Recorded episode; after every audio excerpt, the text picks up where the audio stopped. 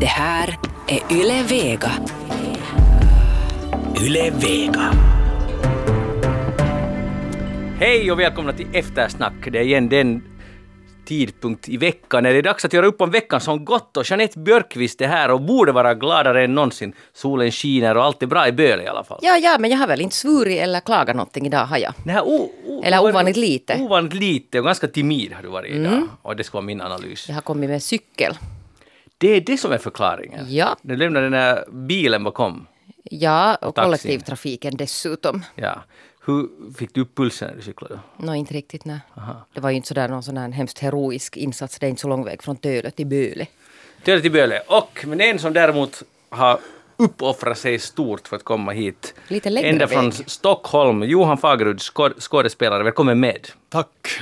Uppoffring skulle jag nog inte kalla det. Det var en riktigt trevlig kryssning den här gången. Det För- förvånar mig inte alls. Nej, förra gången så lurade jag med mig min dotter och nu lurar jag med mig min fru och hon kom jättegärna med.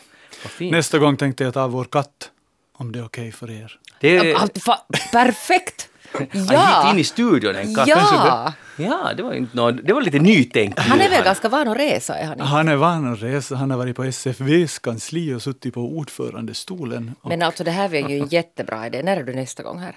eh, sista maj. Tror Jag förväntar mig att katten är här då också. Katt med i Eftersnack. Det blir nya tider. Jag heter Magnus Lundén, programmet så Eftersnack. Vi ska göra upp om veckan som gått. Och vi börjar med sämsta nyheten i Finland den här veckan. Pedofilskandal skakar Finland. En man från Sydösterbotten är huvudmisstänkt och fyra till misstänkta i något som är, låter ganska obegripligt när man läser på det, vad de har sysslat med. Droga barn och, och film och våldtäkter och så vidare. Vi behöver inte gå in på detaljerna. Det räcker med att man säger att det nästan är obeskrivligt och sådär. Men det som jag skulle vilja diskutera är att um, eller Pirko Arstila har iklätt det i ord här i Ilta-Sanomat idag, så uttalar hon sig om det här fallet. Och det har då visat sig att hon känner den som är den huvudmisstänkte. Hon säger så här, han är, hon är alltså tidigare nyhetsankare, alltså journalist. Och hon säger så här, att hon, överhuvudtaget att hon fattar inte att det, här, att det här kan stämma. Hon känner den här huvudmisstänkte och, och, och är chockerad, vilket man förstår.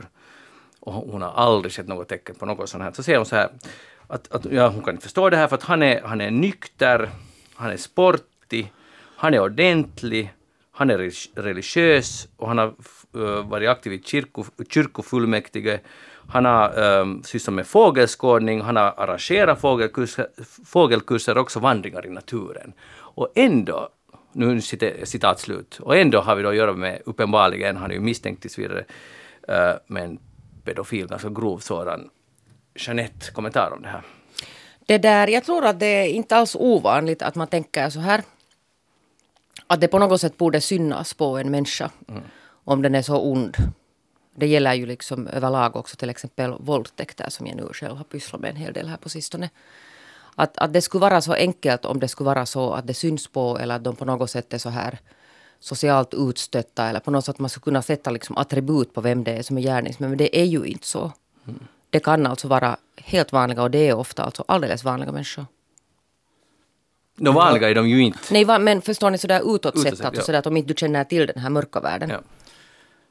Jag tycker det är lite intressant och skrämmande att det är än en gång en kvinna som plötsligt försvarar den här misstänkta pedofilen. Jag associerar osökt till Leaving Neverland. Har ni sett den? Men jag tycker uppfattar inte, jag läste den Eller här. försvarar hon? jag eller skulle var säga hon att hon bara att hon var chockad över att oj, hur kan... Jag, Jo, hon är chockad över att hon kände honom och det är det här vi skulle... Alltså, men, men, men vänta nu, alltså det att man är fågelskådare är väl inte en garanti för att man inte är pedofil? Men nu Nej, tycker jag inte att det där, jag, logiken i det. jag tycker inte att vi ska det där uh, liksom slänga oss på henne för att hon har antagligen blivit uppringd och sen alltså bara gett en sån här pe- personbeskrivning för det är liksom det var människor och sen undrat vad är det här för en människa så hon har alltså bara svarat alltså på frågor. okej. Och jag, Men- tror, jag uppfattar inte att hon försvarar honom. Hon är bara alltså fullständigt chockad över att hur kan han Jo, jo, men det- som det här- har agerat helt Ja, normalt. ja. Men, men det är det här just som är, det här är, vi, ingen påstår att hon försvarar honom. Det, det är inte alls det som är relevant, utan det är relevant är vad hon säger, för så skulle säkert alla vi säga om någon be, nära bekant eller bekant, eh, så skulle man säga just att, men hur är det möjligt, han är ordentlig, han är religiös, han är,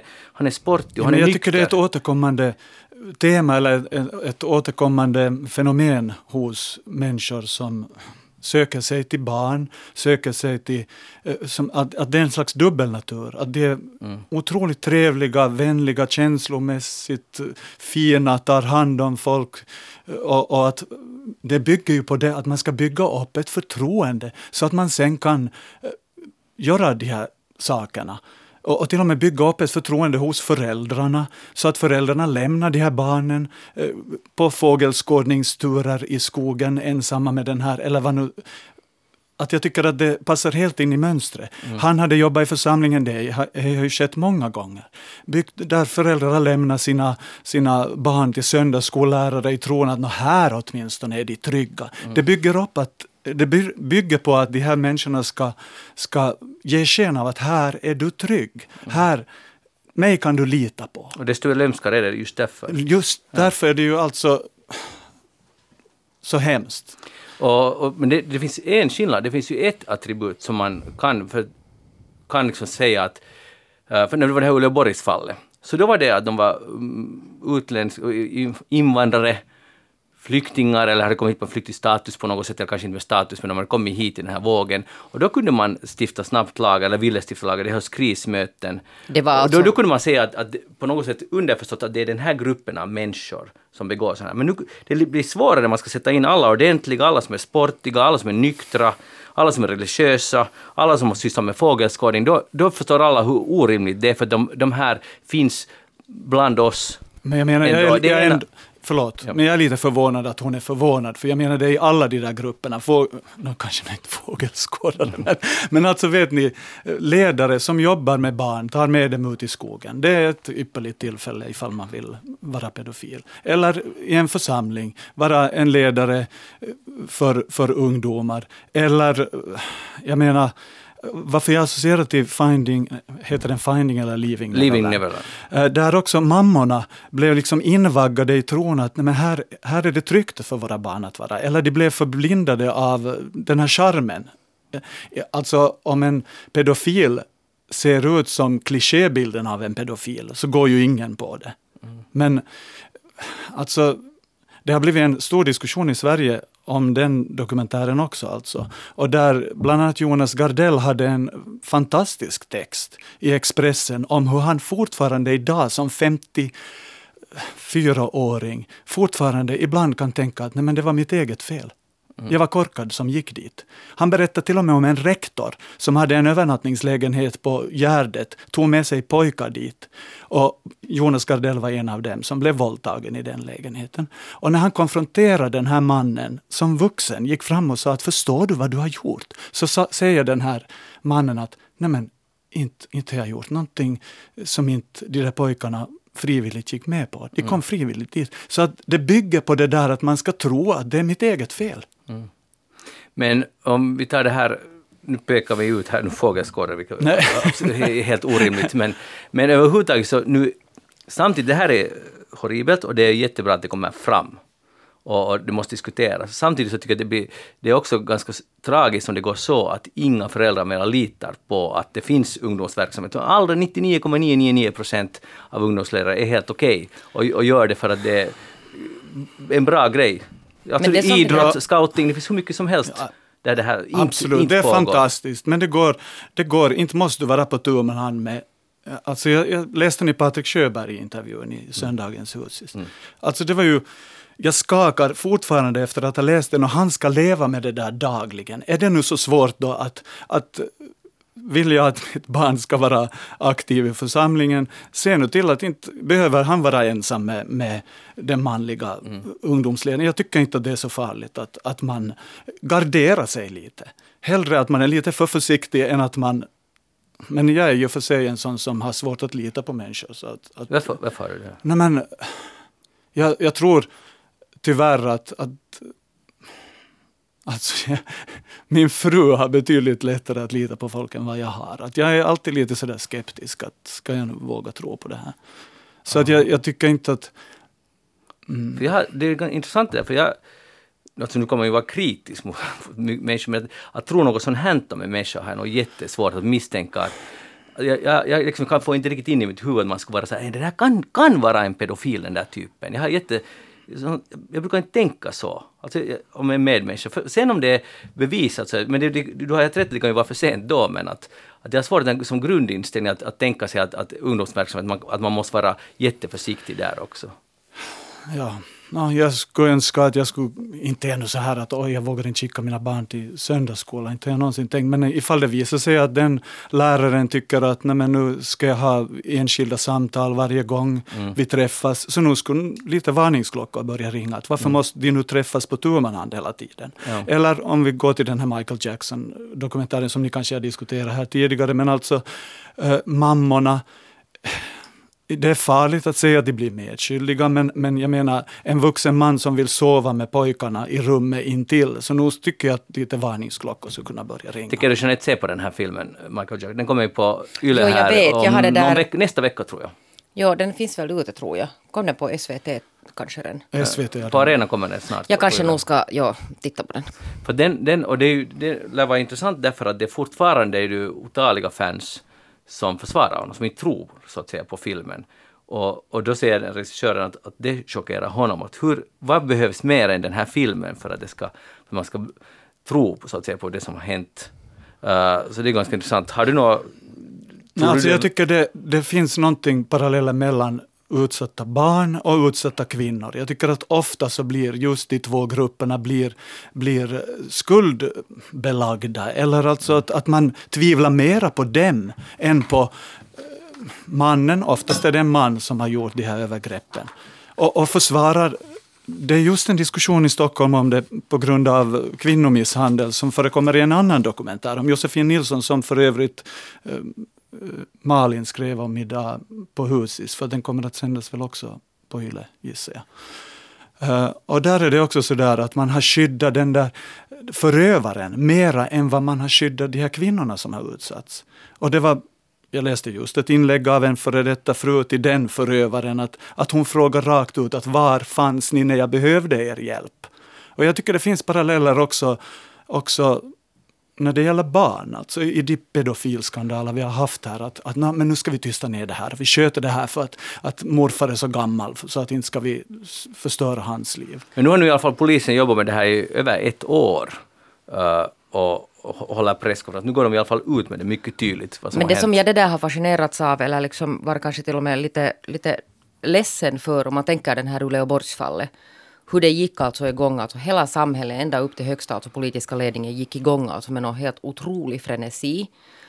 Uh, och nu kommer det här och ingenting, alltså det är jättetyst, alltså det finns ingenting någonstans. Det enda jag har sett alltså något enstaka sådana här utspel och sen en massa sådana här sådana här rasistiska personer som på något sätt tror att på något sätt är de här ändå utlänningar. Att det är då man kan gå alltså igång om gärningsmannen eller den misstänkta gärningsmannen är utlänning. Mm. Men sen när det här händer, och det var samma med den här Uleåborgs debatten, alltså så som den sen gick alltså var ju det att man talar aldrig om de här offren. Aldrig om liksom den här mekanismen. Att hur, hade, att, att, hur, hur har det här kunnat hända utan att någon har kunnat fånga upp eller liksom märkt Eh, de här barnens position. Och det är ju samma här också att, att den diskussionen måste vi kunna, och den är jättesvår att föra. Men tala om det här att, att hur ska vi som samhälle, att, vad ska vi göra för att, för att skydda våra barn? Men det är ju det som Patrik Sjöberg nu ägnar resten av sitt liv åt. Göra... Men förstår ni att det inte går igång alltså? No, och, och det, det, det, blir så här att man vill inte röra i det här, att det är så jättejobbiga saker. Men det var därför jag blev berörd av Jonas Gardells text också, att han nu i, som 54-åring säger att fortfarande blir jag sådär att nej men det är egentligen nog mitt fel mm. i alla fall. Så det finns också en skuld, inte bara från oss runt omkring utan också hos offret själv finns det en skuld för varför gick jag dit? Varför gick jag med på det här?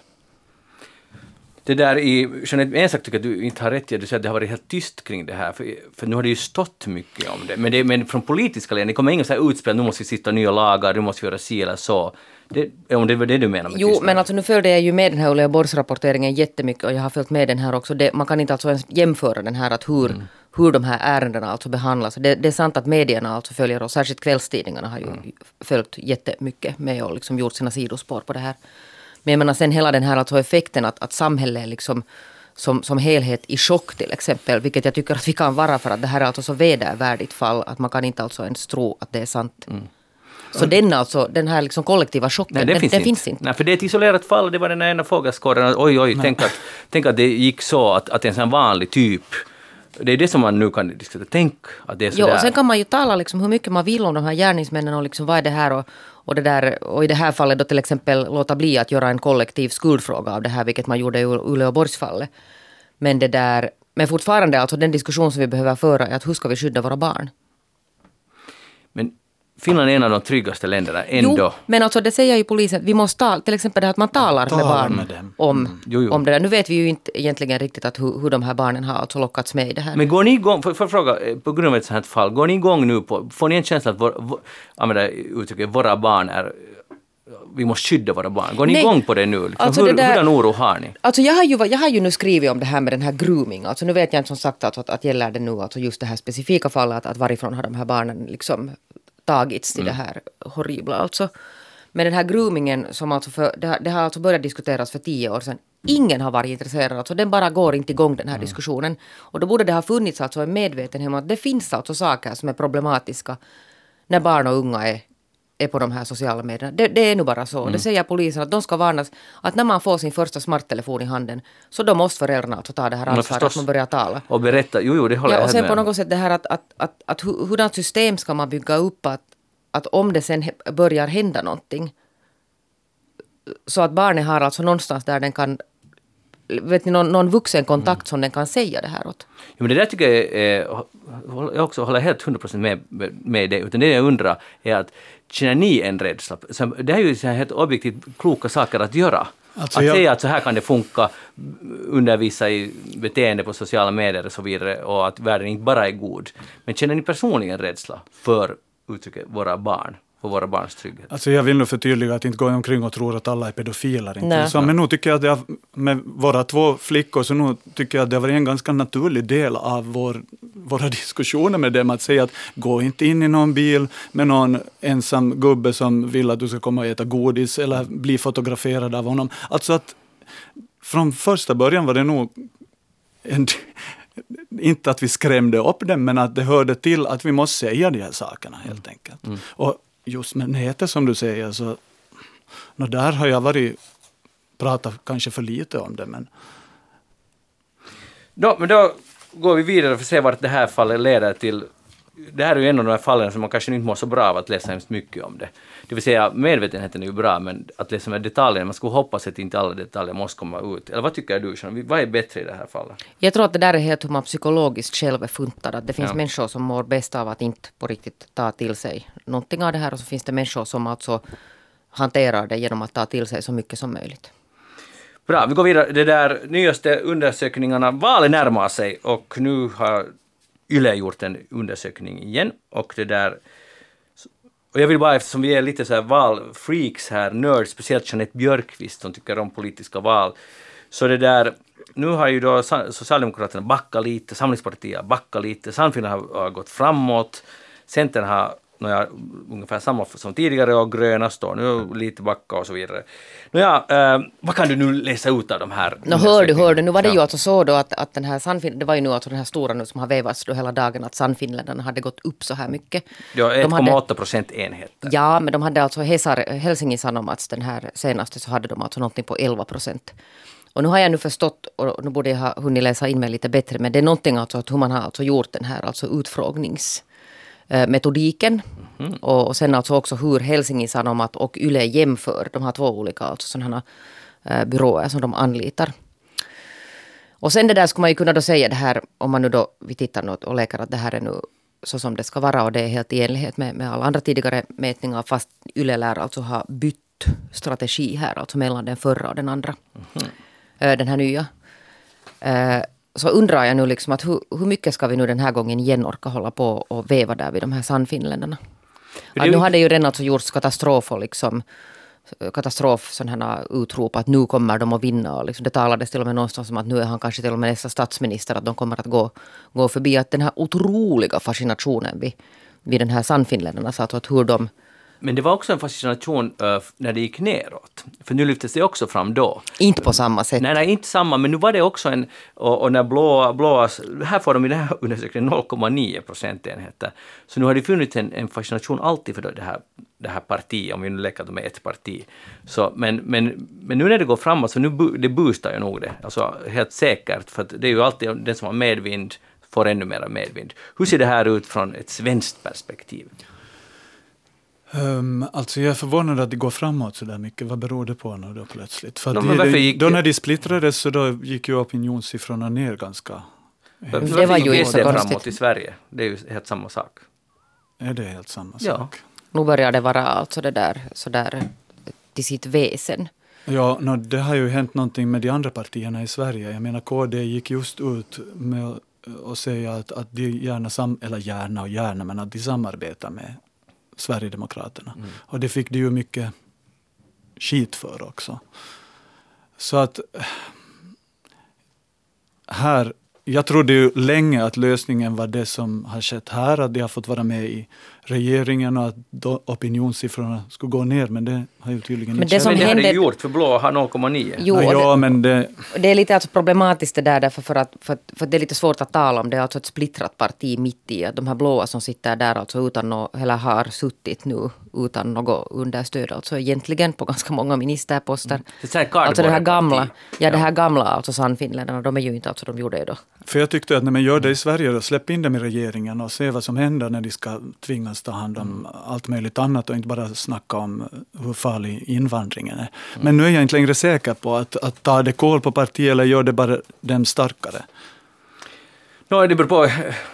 Alltså i Finland verkar det ju gå som, men de eh, stack ju, eller blev Ja, utkastade just i tid. Det är svårt att dra några slutsatser från Finland nu. För när det, det, de sitter inte nu där, de stack eller blev utkastade och så vidare. Så det, de har haft tid att regroup, som det heter. Uh, omgruppera sig. Men uh, jag vill tala om Slovakien, lite överraskande nog. Men där- där hålls det andra om, omgången presidentvalet nu i helgen. Och det där, och jag, min bild, jag har varit i Slovakien och tycker att det är ett sympatiskt land och så vidare, men min bild är att så här, politiskt att det motsvarar ungefär Ungern och Polen. Och det har det också gjort i tio år. Men nu plötsligt så, och det, allt började med, med, av det att man tog, någon tog livet av en journalist som hade granskat korruptionen i Slovakien. Så mördades han och då, det var en sån, blev en sån vändpunkt i Slovakiens liksom, politik eller samhälle på något sätt. Och nu håller eh, den första kvinnan, Zuzana Kaputova, att bli eh, vald till Slovakiens första kvinnliga president. Och hennes, eh, vad hon går ut med är liberalt, pro-Europa, slut på korruptionen och att nu måste, nu räcker det. Och sen marknadsför hon det här valet som ett val mellan det goda och det onda, vilket låter lite väl dramatiskt, men i alla fall. Och det verkar som hon kommer att vinna det här valet, vilket alltså det motsvarar inte alls min bild av det. Hon säger också, eller det är en expert här som säger i BBC att, att det här visar att ingenting är det är aldrig så här linjärt att det finns bara en väg att gå. utan saker kan också vända åt andra hållet. Allt är en vågrörelse.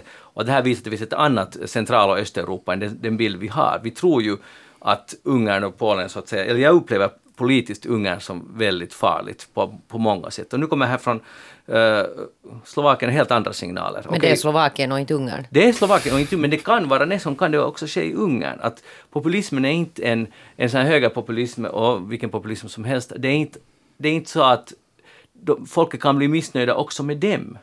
Och om det går för långt, som det gick tydligen i Slovakien, var det mörda journalister och fullkomligt korrumperat allting, så då kan det plötsligt vända. Att man vill ändå, att människan vill ändå inte ha det där.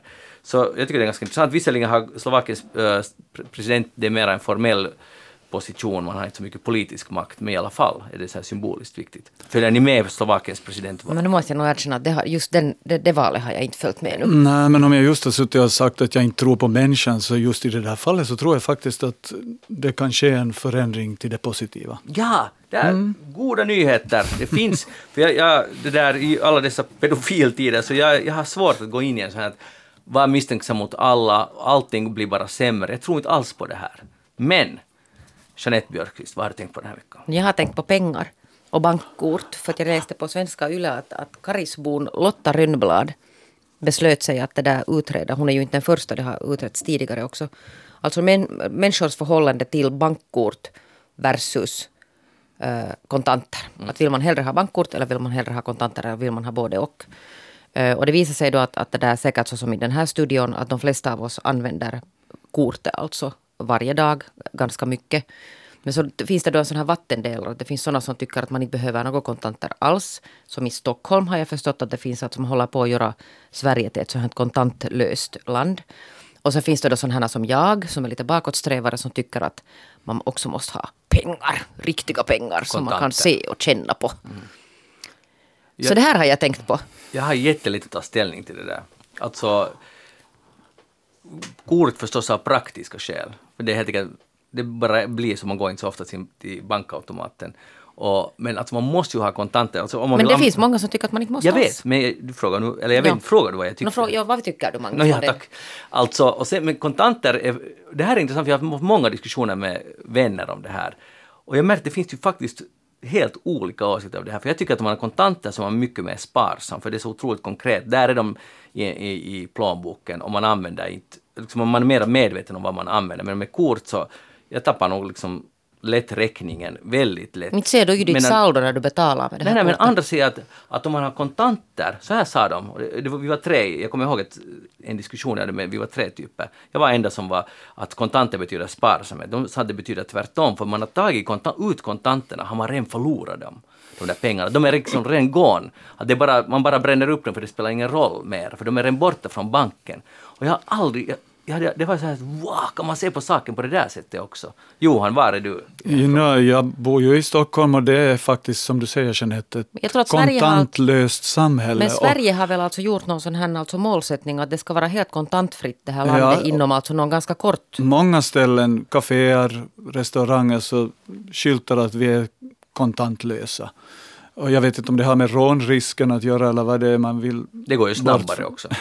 Ja, att betala och för de, för de som jobbar är det ju lättare. men det intressanta var idag hade jag faktiskt kontanter nu när jag kom hit till Helsingfors. Hade jag plötsligt en 50 euros sedel och jag tyckte att jag var jätterik för att jag hade den där pengen konkret i handen och inte bara det här kortet som jag blipp, nu kan man ju blippa så här snabbt bara det far iväg från kontot. Men har du oftast kontanter i, Nej. i plånboken?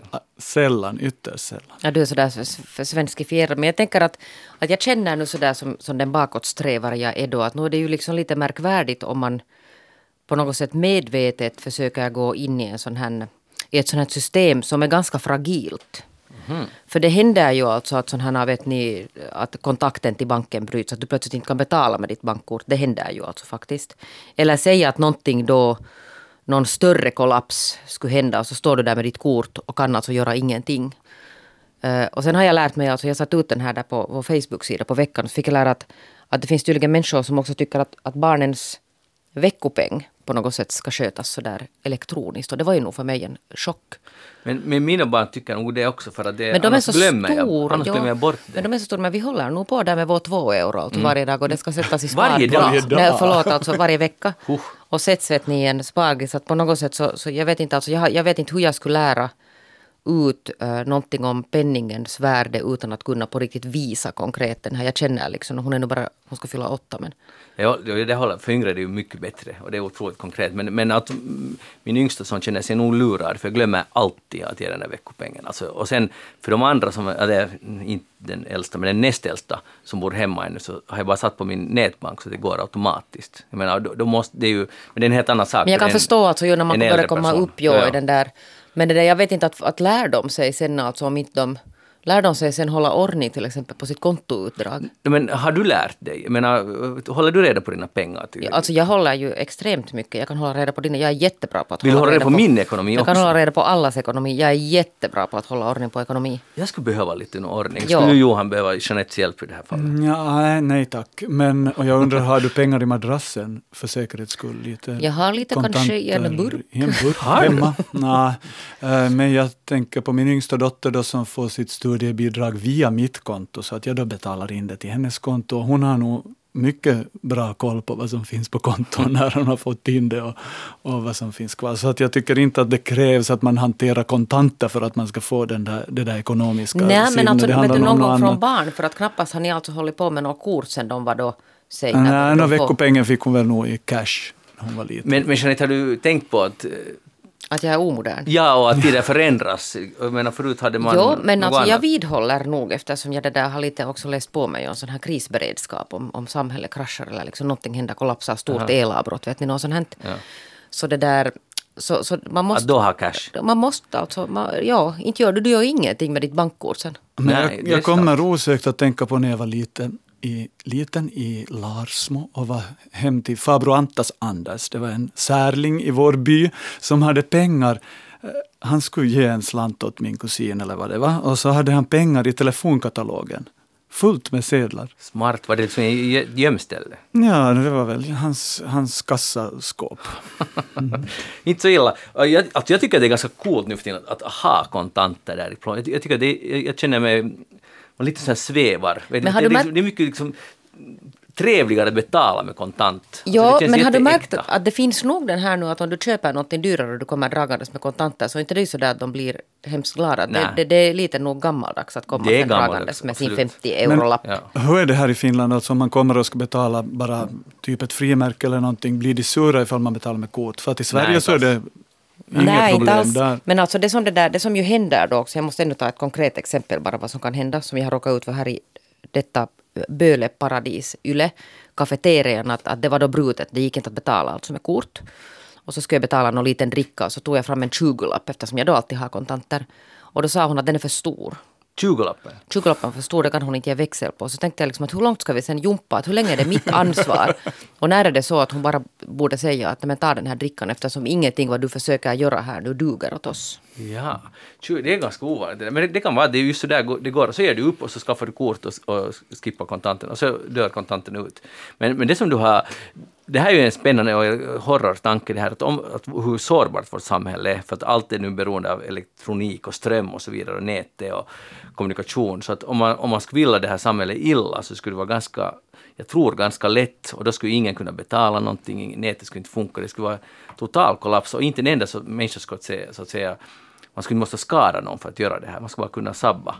Att, jag tycker det är intressant att förutom i Venezuela så sker det här inte. Ja, det har ju Att- gjort alltså där utredningar också att sån här krisberedskap hos folk och i städerna är man ju nog relativt dåligt alltså sån här relativt dålig beredskap. No, vi är säkert lite naiva. Jag tänker att jag menar att om det där, om det där Det kommer ström ut från kontakten. Ja, om kylskåpet liksom går sönder och det liksom elen slås ut så då går jag till butiken. Så, men har du tänkt på att då är butikens alltså el också kanske?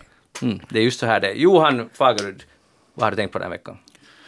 Jag har tänkt på myten om det manliga geniet. Jaha. Osökt, när, jag vet inte hur mycket ni har följt med det som händer på Dramaten i Stockholm just nu, hur det skakas och personalen är i uppror. Jag vill poängtera att jag har bara gästat den i en produktion, eh, så jag har inte direkt eh, inside information, men utifrån sett så, så eh, det skedde massa saker i och med det här metoo-grejen, men personalen har nu de här senaste dagarna varit ytterst frustrerade på att ingenting verkar förändras, att det har varit ett spel för gallerierna egentligen. Eh, och allt börjar med den här dokumentären som ju puffades i Dagens Hus om Josefin Nilsson, alltså sångaren, som eh, blev misshandlad av en manlig skådespelare för 20 år sedan. Och vissa säger att vad är nu det att prata om, han har fått sitt straff och vad ska han nu behöva lida? Han har, han har avtjänat sitt straff. Eh, men det visar sig att den mannen har under många år trakasserat inte bara sina egna fruar utan också både kvinnor och män på teatern. Eh, och personalen upplever att, att han har fått härja fritt. Att, att det har istället lett till att eh, kvinnorna som har blivit trakasserade har flyttat utomlands eller de har dött eller de har, har fått psyk vad heter det, sammanbrott. Och, och, och de upplever att ledningen, att det finns en myt och jag är benägen att hålla med om att det finns en myt att en, en i synnerhet manlig eh, skådespelare eller en manlig chef eller en manlig, det kan vara jurist eller läkare, eller, men, men kanske mycket påtagligt i vår bransch, där, där man tror att det krävs av en skådis om hen ska vara bra, att, att han, han eller hon ska ha ett otroligt sår och då måste man acceptera att, att hon eller han är fruktansvärd att jobba med eller, eller tillåta den människan att göra saker som man aldrig någonsin skulle tillåta eh, någon annan att göra. Jag tycker det är en myt som, som eh, upprätthålls, inte bara inom teatervärlden utan också senast idag läste jag en kvinnlig eh, kolumnist som tyckte att nej, men det måste man ju förstå att en, en manlig stjärna som de säger, eh, vilket jag inte riktigt förstår mig på i det här fallet, eh, ska ha har ju så mycket djupa sår i sig som han måste kunna få leva ut och använda sig av. Jo, det håller jag med om. Vi har alla sår som vi ska använda oss av i vårt yrke, men, men att det leder till de trakasserier och, och gör att folk är rädda för att arbeta för Ja, den det ska ju inte människan. gå ut över Det ska andra. ju inte gå ut över det och jag har aldrig i någon situation upplevt att teater blir bättre av att folk är rädda för varandra, utan snarare tvärtom, att det finns ett förtroende. Men hur kan det- för att nu finns det ju i Finland många fall av, eller i alla fall några regissörer, teater och film, som har använt något tvivelaktiga metoder. Och det är ganska allmänt känt att han var omöjlig och hemsk och, och ändå så hyllar man filmerna eller teateruppsättningarna just för att det är på något sätt lite spännande, åtminstone för oss som är utanför. Och, och det är ju, jag tycker alltid att det har varit obegripligt. Så vad är det att hylla? Om man, om man försöker knäcka en människa, eller för att få ut det Nej, jag tycker inte att det är någonting att hylla och det har ju kommit fram nu om du tänker på Louimies till exempel, som har, nu för ett år sedan så gick det ju ut massa kvinnliga skådisar som tyckte att hans metoder är helt förkastliga.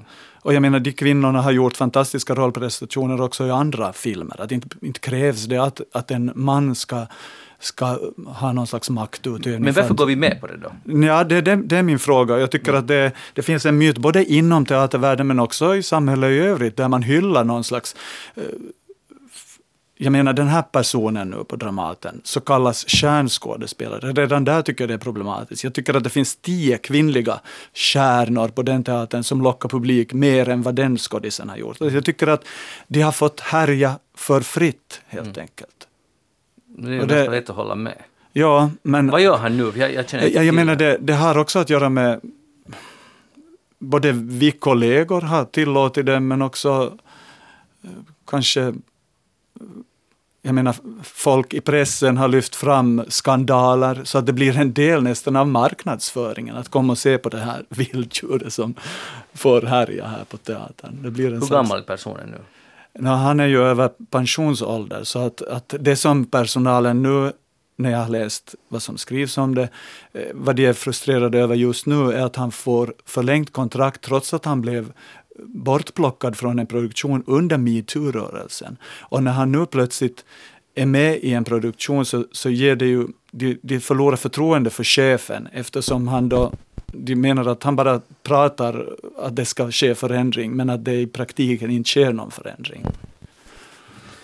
Intressant, du får briefa oss Och det påverkar gång. också publiken alltså. Så Hur? att, nej men jag menar, Kommer de mera eller kommer... jag, jag tycker, det jag tänkte på att det, det finns en, ni tycker kanske associationen är konstig, men det finns en, en, en det finns paralleller mellan teatern och kyrkan. Man förväntar sig att det ska vara lite mera, vet ni att teatern ska skildra livet, kyrkan ska som ta hand om vårt själsliv. Så om det händer någonting inom kyrkan som vi tycker att är förkastligt så blir vi ännu mer chockade. Och jag som eh, skådespelare blir också illa berörd om det sker inom Talias stämpel, om jag får låta lite högstämd. Men alltså, vet ni att, att det går inte ihop att man går till en föreställning för att se livet skildras och, och ha på något sätt humanistiska värden. Om det samtidigt pågår totalt förkastligt inom teatern. Förstår ni vad jag menar? Jag förstår vad Alltså du att menar, men det verkar som du behandlas- förvånad. Nej, jag, är, jag är förvånad att det har fått fortgå så pass länge Mm. som det har fått fortgå. För jag tycker inte, jag tycker jag har många exempel på där, där goda chefer, goda modiga kollegor, jag räknar inte mig till dem, som har kunnat ingripa och säga att det här beteendet accepterar vi inte. Och det har inte blivit en sämre föreställning för att de har sagt det, det har blivit en bättre föreställning. Mm. Och det där tycker jag, det blir ju farligt att, att vi bara talar om det inom teatervärlden. Det har ju visat, metoo-rörelsen har ju visat sig att det finns det här eh, skitiga beteendet, finns inom journalistkåren, det finns inom juristkåren. Och inom, bland fågelskådare. Ja, och bland fågelskådare, icke minst. Ja, överallt. Mm. Så, ja. Och, och jag tycker att det finns någonting med myten om det manliga geniet där som man Behöver skrotas. Behöver skrotas. Jag tror att det håller på att skrotas. Jag Eller sen det är jag bara liksom- avundsjuk och tycker att ingen, alldeles för få upplever Nej, att jag är ett men jag geni. tror, att, jag tror att det är helt som Magnus säger och det är liksom den här metoo, att det liksom, det, det, vi, vi lever nu inne i någonting, någon ganska stor Och förändring. vissa män ser det här som någon sorts hot. Jo. Och, och också sådana som inte alls är så att säga skyldiga men tycker på något sätt deras mansroll. Jag tycker att det här måste vi nu ta och jag tror att det här kommer att gå om och det kommer bli, ett, när vi, Jo, och det kommer när att vi kommer igenom i så kommer det någonting. slutet på något mycket bättre. Mansrollen kan bli något otroligt eh, uh, sistig som jag skulle vilja säga. Det behöver inte alls vara så här. Det här måste vi få bort. Nåja, jag vill diskutera svenskans ställning för nu har ju Magma undersökt att vad tycker nu finlandssvenskarna om att, hur det är att vara finlandssvensk i Finland och, och det där. Och, eh, och nu har man då kommit fram till att många är ganska oroliga och tycker att eh, språkklimatet är dåligt och, och det där och, och det som är intressant tycker jag här att det var österbottningarna det har också Svenska Yle lyft fram i sin artikel. Österbottningarna får bäst service på svenska, men ser allra negativast på svenska ställning. Hur går det här Jeanette ihop? Bäst på ett sätt, men mest, ser mest negativt på, på situationen. Jag vet inte, alltså det fanns väl någon analys på det där men inte minns riktigt hur den gick. Oro för att det ska förändras.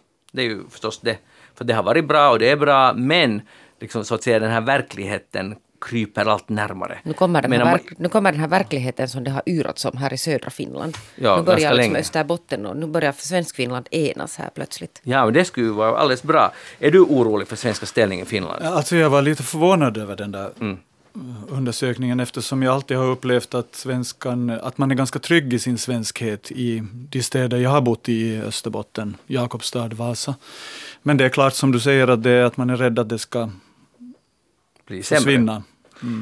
83 procent av österbottningarna anser att svenska ställningen är dålig eller mycket dålig. Och det är klart att, att, att jämfört med hur ställningen är i Jakobstad, om man tar hela Finland, så är det klart att den är så att säga inom situationstecken sämre. Samtidigt är det ett faktum att alla talar inte svenska i resten Men av det landet. där, nu undrar jag om inte där också är någon slags reaktion. Nu har vi haft alltså en regering som nu kanske det där har gjort sig känd för en massa saker och där har ju inte liksom nu svenskan på något sätt. Alltså att kan det vara mer den här rikspolitiken som nu alltså reflekteras Alldeles säkert. Och- människors känslor. Och här kommer ju undersökningen, undersökningen just fram att man missnöje med nuvarande regeringen äh, är stor och att på fyra år har mycket hunnit liksom gå åt fanders. Så det, men då kan man väl bara säga en sak, att vi har val i detta land och det är, råkar se så väl att det infaller ganska snart och då måste man rösta, om, man, om det oroar en så måste man rösta på en kandidat som fixar den här saken eller försöker fixa. Och då kom jag att tänka på, för jag brukar sporta när jag sitter i bussen, att jag har fått en, en bunt med tidningen Suomen matkailu, som är alltså en jättetrevlig tidning. Här, jag har fått en bunt från 30 och 50-talet och, och det, det ganska god underhållning att läsa de här tidningarna. Men här finns en sån här kolumn av eh, signaturen Åmen och den är då på finska och, och skribenten undrar att hur ska det nu gå med hur ska det gå med språkkunskaperna i, i Finland? Och det här har publicerats, det är nummer 1 1939, så det börjar vara 80 år sedan, eller över 80 år sedan. Och, det där, och han frågar en retorisk fråga och han säger att utan att ta någon språkpolitisk ställning eller väcka någon debatt så vill jag bara fråga er läs, läsare, hur många civiliserade finskspråkiga kan på riktigt tala svenska i dagens Finland? Och det här är alltså 1939. Att varför, hur har det blivit så här? Att vi har ju alla möjligheter att öva svenska varje dag med våra med, eh, med medborgare i i Finland och så vidare. Nu måste vi skärpa oss och så vidare.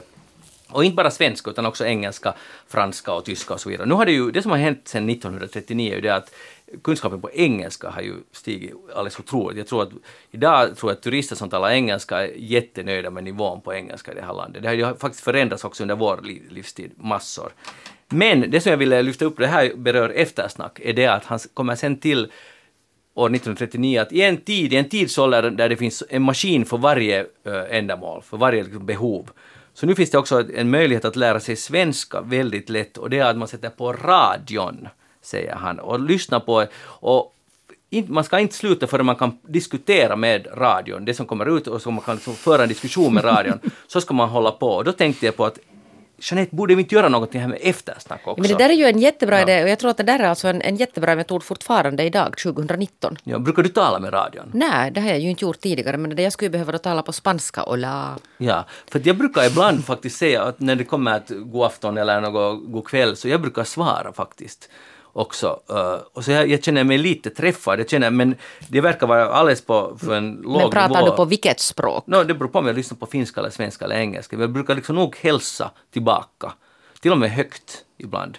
Så Jag ser framför mig att du kommer att ha en gyllene ålderdom där du för så långa konversationer med radion. Men exakt, men det är ju det här Åmen menar att, att, att det är bästa sättet att lära sig språk. Ja men nu måste vi ta koppi som man säger nu i det här konsultspråket. Ja. Vi måste ju hitta på något, koka ihop något roligt. Vi skulle kunna börja med att eh, om det finns finskspråkiga lyssnare som talar med oss så låt oss veta, e-posta oss på eftersnacksnabelayle.fi och berätta om era erfarenheter. Talar vi för snabbt? Och, och funkar det överhuvudtaget? Och han rekommenderar också grammofonskivor, att man kan liksom sätta på prat på, för det fanns tydligen på den tiden språkskivor, och, eller det vet jag att det fanns, man kan sätta på sådana och lyssna på. Det finns, nu när det finns så här mycket maskiner och manicker, så, och då ska man ju tycka att det också gäller 2019. Johan, har du någon Ja, erfarenhet? alltså jag tycker att du inte ska tala allt för mycket om att du går omkring och Är det så? Ja, ja, alltså första gången jag var i eftersnack så talade jag ju om min kära faster som hade talat med bankautomaten när hon tog ut pengar och tackade ödmjukt för pengarna.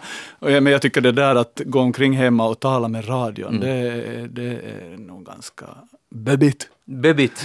Men ja, Jag på tal om spanska, på tal om spanska, så jag lärde mig spanska genom att lyssna på spansk musik, så det är väl kanske besläktat på något sätt. Nåja, Så, du har också okej. följt omens... Det är lite äh, vad man lyssnar på för musik och vad man lär sig för ord. Det finns lite sådana olika slag. i alla fall, Vamos a la playa. Vissa saker förändras inte och vissa saker kan förändras om man bara vill. Jag läser en insändare. Playa, vad tror du jag lyssnar på för musik? Ja, det, exakt, det var in, Jag menar att det kanske inte är någon metod för mig. och det var den enda spanska låt du kom på. om man är riktigt ärlig. No, men du har ändå läst, lärt dig den strofen. Vamos a la playa. det kommer du långt med på din resa.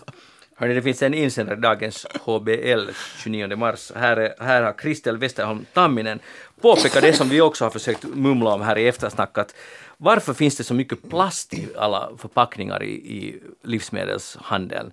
Och det där, och ni kommer ihåg, det var ju jättemycket snack om att nu måste vi få slut på plastpåsen, kassen, att, att folk ska inte köpa den och Hanne gick ut med en kampanj tillsammans med staten och alla ska känna sig dåliga som köper plastkasse. Och det håller jag med på, det är med om, det är helt onödigt. Men så var jag, eh, jag är ju också en äppel, ett äppelfreak. Och jag tänkte på den här insändaren faktiskt, det var intressant för jag hade samma tanke, jag var i det tyska varuhuset eh, här i Finland och så köpte jag åländska äppel som är annars jättegoda och också den här årstiden, helt, att de ännu håller sig så här bra. Uh, alldeles fantastiskt goda, men de var inpackade först i paff och sen så här, fyra i ett paket och sen plast på. Det här tycker jag, det här är ju inte bra. Så, uh, så skulle jag det där försöka mejla till Vidar Häggblom som har, som är odlare och berätta att hej herre, jag är helt vänligt för att jag älskar hans äppel, men att det där att här är någonting som har gått snett och jag hittar inte hans kontaktuppgifter. Och nu finns det enda som förstår här på, på det där på förpackningen är en postadress. Så nu tänkte jag fråga Jeanette, det är lite som en konsult, att ska jag skicka det här Det är klart du brevet? ska skriva. Och ett vänligt brev, eh, för det finns ingen webbplats, det finns ingenting på det här brandet. Men det där, det finns ganska många andra du också borde skicka. Jag vet, det är ju det som det, det här jag menar. Men redan det här du har sagt nu, den här senaste minuten, så kommer ju att göra att han kommer att skicka dig ditt årsbehov av äpplen som tack för att du har talat om honom. Hur- Jag tänkte Men bara faktiskt- de inte inpackade i plast. Men jag är det- tänkte ja. i fjol, äh, inte i fjol, alltså igår senast när jag förde ut alltså vårt plast till vår plastinsamling. Herregud vad det kommer alltså plast. Ja. Det är helt sinnessjukt alltså det här i matköpsärendena. Och, och det här är Galna mängder. fantastisk nivå av hyckleri av handeln att säga, att sätta ansvaret enbart på kunden. Hej, ni måste nu slu- slu- sluta köpa plastkassar. Och de har, vad jag vet, inte haft någon kampanj nu ska vi eh, säga till producenten och vi ska kräva mindre plast, vi som staplar butiker, äh, varor här i butiken. För det är ju mycket mer praktiskt och det håller säkert längre. I alla fall tror man det. Men varför ska äppel till exempel, eller kålhuvuden vara inne i plast? Eller en paprika i ett eget paket. Ja, i ett eget plastpaket. Är det vi konsumenter som kräver den här så kallade hygienen? Eller vad tror du Johan? Alltså jag tror, just med äpplen tror jag det är någonting att de avger ju någonting som gör att frukter i dess närhet mognar alldeles för snabbt. Så det kommer, du- den förklaringen kommer det du finns ju antagligen en att få, massa- men det finns en massa andra sätt att... Och det finns en massa äppel alltså i Som är butiken lösvikt. som är helt Ja, det lösvikter som man kan plocka i en påse. Ja, men vad vill man om- man vill köpa inhemska? Så det, Men det äh, finns inhemska äppel i vår butik. Är de in- närbutik, de är inte i plast? Som inte är inpackade. Okej, men det måste bli ett slut på det här. Alltså, det här, det här är ju sådana saker som man bara kan lösa. Det, får inte, det här, så här får det inte helt enkelt vara. Men, äh, men det var det jag menar, att om ni nu skriver ett brev och så kan han känna sig oskyld, o, o, utpekad. Tänk om, det är, det, tänk om det är handeln som kräver det, tänk om det är förpackaren som kräver Det kan hända, men då får du ju ett svar och du ska vara konstruktiv. Du vet hur man ska göra. Man ska ge också, Mm. kom ihåg att berätta att du älskar hans äppel. Ja, jag börjar med det. Ja. Och sen måste man... Sen, Sen ska du knyta ihop något pos- positivt där på slutet också. och så undertecknar du med journalist, så då får du garanterat ett sånt. Nej, jag- ju vara hälsningar Magnus från Helsingfors. Ja. Äppelfreak i Helsingfors. Och jag tänker göra det här, jag ska berätta sen vad svaret blir. Eh, då vet vi det. Nu ska vi gå vidare. Det där brukar ni ofta vara i naturen. Alltså ut, ute i naturen. I parken. Jo. Nej, nej, Jeanette, det finns något, alltså bortom stadsgränsen. Där finns sådana klippor nära vårt hem. Okej, du börjar svara alltså nej. Johan? Vi har en tall utanför vårt fönster där ett par duvor håller på att bygga bo och vi är helt fascinerade av det. Så jo, jag brukar vara på balkongen. Vi har en hare som skuttar på vår bakgård också. Aj, vad trevligt. Ja. Så ni är, I fjol hade vi ekorrar. Naturexperter nog. Ja, jag är ju alltså då uppvuxen i skogen. Ja, det här brukar du alltid säga, men sen dess har du inte varit där. Nej, men alltså jag har ju tillbringat en ganska stor del av min barndom i skogen, naturen. Just det, och sen fick du nog. Nåja, men det finns ju andra som inte har gjort det. Och det där nu, jag läste på en artikel i Kaleva, eller det var i flera tidningar, om, om och det pågår ju en sån här lobbning att, att staten måste satsa mer på, på att göra det lätt för folk att besöka naturen, alltså nationalparker och så vidare. Men det finns ett stort underskott, det finns liksom inte pengar för det, staten vill inte satsa på det. Och det där, och, eh, det har gjordes i fjol 3,2 miljoner besök till nationalparker. Men nu skulle de behöva 40 miljoner till och jag ville vara delta i det här lobbandet för att det, det kan inte finnas många saker som ger så mycket pengar tillbaka, både liksom konkret för turistnäringen och så vidare, men också för välbefinnande. Men vad är det alltså exakt man vill att de ska satsa på? Mera bättre spångar, att det ska finnas äh, avfalls veden ska vara färdigt huggen när man kommer dit. Att det ska vara någon sorts system och det ska vara lätt att Nå ta ja. sig dit och ta sig bort och vara Men där. si du vet du men nu nu är det ju det. så att sen man är ute i den här riktiga naturen så inte där någon spångar och inte där någon annan som har huggit veden utan det fixar man ju själv. Lite kan man ju förvänta sig kanske också sån här initiativförmåga och det där. Jo men nu är det bara det att du har inte varit där i skogen på 30 år. Handfärdighet. När har du Och nu har jag nu varit hör du, i skogen alltså. Ganska mycket. Senast faktiskt förra sommaren. Där är det här lilla, den här lilla stugan i Karelen som är också där. Mm. Ganska nära skogen. Ja. Akta dig för fågelskådare. Tror du Johan, för de säger så här att, att det är det bästa hälsovården vi har i Finland egentligen, att skicka ut folk i naturen. Stämmer det här för alla eller stämmer det till exempel inte för dig? Nej, det stämmer nog för mig också. Så, trots att jag bor mitt i en stad så är naturen viktig och havet är viktigt. Jag, jag blir tillfredsställd av att gå ner till havet och titta på havet, andas havet. Mm. Hur Så kan det jag, vara så egentligen? Va? Ja, no, jag har vuxit upp vid havet, jag har vuxit upp i en liten stad där naturen var nära. Det finns det där behovet i mig. Mm. Och jag menar det finns det också i infödda stadsbor, jag menar alla parker. En vacker vårdag som idag så kryllar det av folk i parkerna. De dras dit till skogen, till Exakt. naturen. Och det är det här jag menar, jag, menar jag, jag försöker också bara lobba för det här. Att vi talar 40 miljoner euro, inte, det låter ju som massor av pengar, men det är inte så mycket för det gynnar alla finländare, plus turistnäringen. Att göra eh, naturen mera alltså, så, så begränsad, man be, behöver inte betyda att man exploaterar nationalparken, utan man just håller det begränsat. Att folk ska hålla sig på de där spångarna och inte förstöra resten. Och, och, och det kostar ju så att säga ingenting utöver de där pengarna, utan tvärtom ger det tillbaka, för att det kommer folk, man köper eh, en sovsäck av den lokala försäljaren där, eller vad som helst, att det hämtar också rent ekonomiskt tillbaka, plus välmående. Att tänk om det är så här lätt att skapa välmående, så borde man ju utforska den här möjligheten mycket mer än vad man gör idag. Det är så här jag resonerar. Och sen den här, ja, nej, jag sitter och tänker på den här vilda naturen kan man Mm. ju också gå till. Att det måste ju inte vara en nationalpark. Absolut, nej, nej, nej, det måste inte. Och, och jag vill se när du går till den där vilda naturen, skicka ett foto sen när du är där. hördu, alltså jag har ju den här, det sitter ju i mig hör du igen att jag hittar ju bättre i skogen än i stan. Det är ju liksom på något sätt sån här systemfel som, som, som liksom programmerades när jag var liten. Jag är så skeptisk till det där. Men vet ni vad? Årets mattrend, eh, ni vet hantverksöl, det är så old school för länge sedan och, och korv, här finns det också och annat manligt. Men nu, smör! Smör är eh, liksom nu grejen, nu ska det börja göras hantverkssmör. Och, det där, och jag måste säga att det här kände jag inte till, för jag läste en initierad artikel i flera, det var i Guardian men det var, den hänvisade till många andra, om att nu kommer det, att nu ska man, smör är inte alls bara smör. Smör kan göras på massa olika sätt, eller grundprincipen är alltid densamma, men hurdan mjölk man använder och, och så vidare. Och så vidare.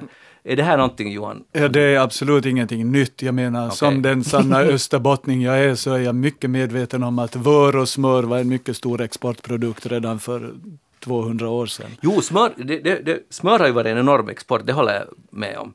Uh, men nu, nu är det det här nya, att det är liksom den där lilla finessen, lilla skillnaden i hand, att Det smör ska kan bli ju... sån en hifistely som Ja. man säger. Och tänker du köpa det? Tänker du köpa, betala dubbelt mer för hantverkssmör? Nej. Är du nej. säker det? Men alltså, går jag till en restaurang där man får, för det, det är ju faktiskt skillnad på smör och smör. Nåja. Ja. Och, och det finns ju redan restauranger som satsar på det där smöret och har lite extra. Så. Jag, jag tror nog att det kommer att påverka helhetsupplevelsen. Jeanette- Det finns ju de här som alltså nu skriker och liksom river håret av sig för att man säger smör, för att det var ju då livsfarligt det här smöret. Ja, men jag hör ju till de här smörentusiasterna. Ja, jag så- säger som man säger i Borgå att det är smöret som gör det. Det här kommer, egentligen behöver vi inte säga så mycket mer än det. Det, det, det var tack, tack. Och eh, en annan, det är inte en nyhet, men Svenska Dagbladet lyfter igen upp det här. Nu har vi svårt att hålla eh, oss för skratt här, men i alla fall eh, Svenska Dagbladet lyfter upp det här med mansförkylning. Manflu. Manflu, att vet ni vad, att igen lyfter de upp att det finns på riktigt. Men jag har ju sagt det i den här radiokanalen Jag vet, men tidigare. det, nu är det bekräftat från ännu högre eh, auktoritet. Och det där, och jag var kände igår, för jag hade en, ett fruktansvärt fall av manflu igår. Jag hade alltså lite ont i halsen. Herregud, Ja. stackars Ja, människa. Lev, tur att du lever. Och jag lät alla veta det här hemma, att nu är pappa, pappa är så sjuk, jag, skulle fara till landet men pappa blev hemma istället och bota sig själv, vilket jag är jättestolt över. Jag tycker du aldrig har sett friskare ut. Ja, just det. Bra.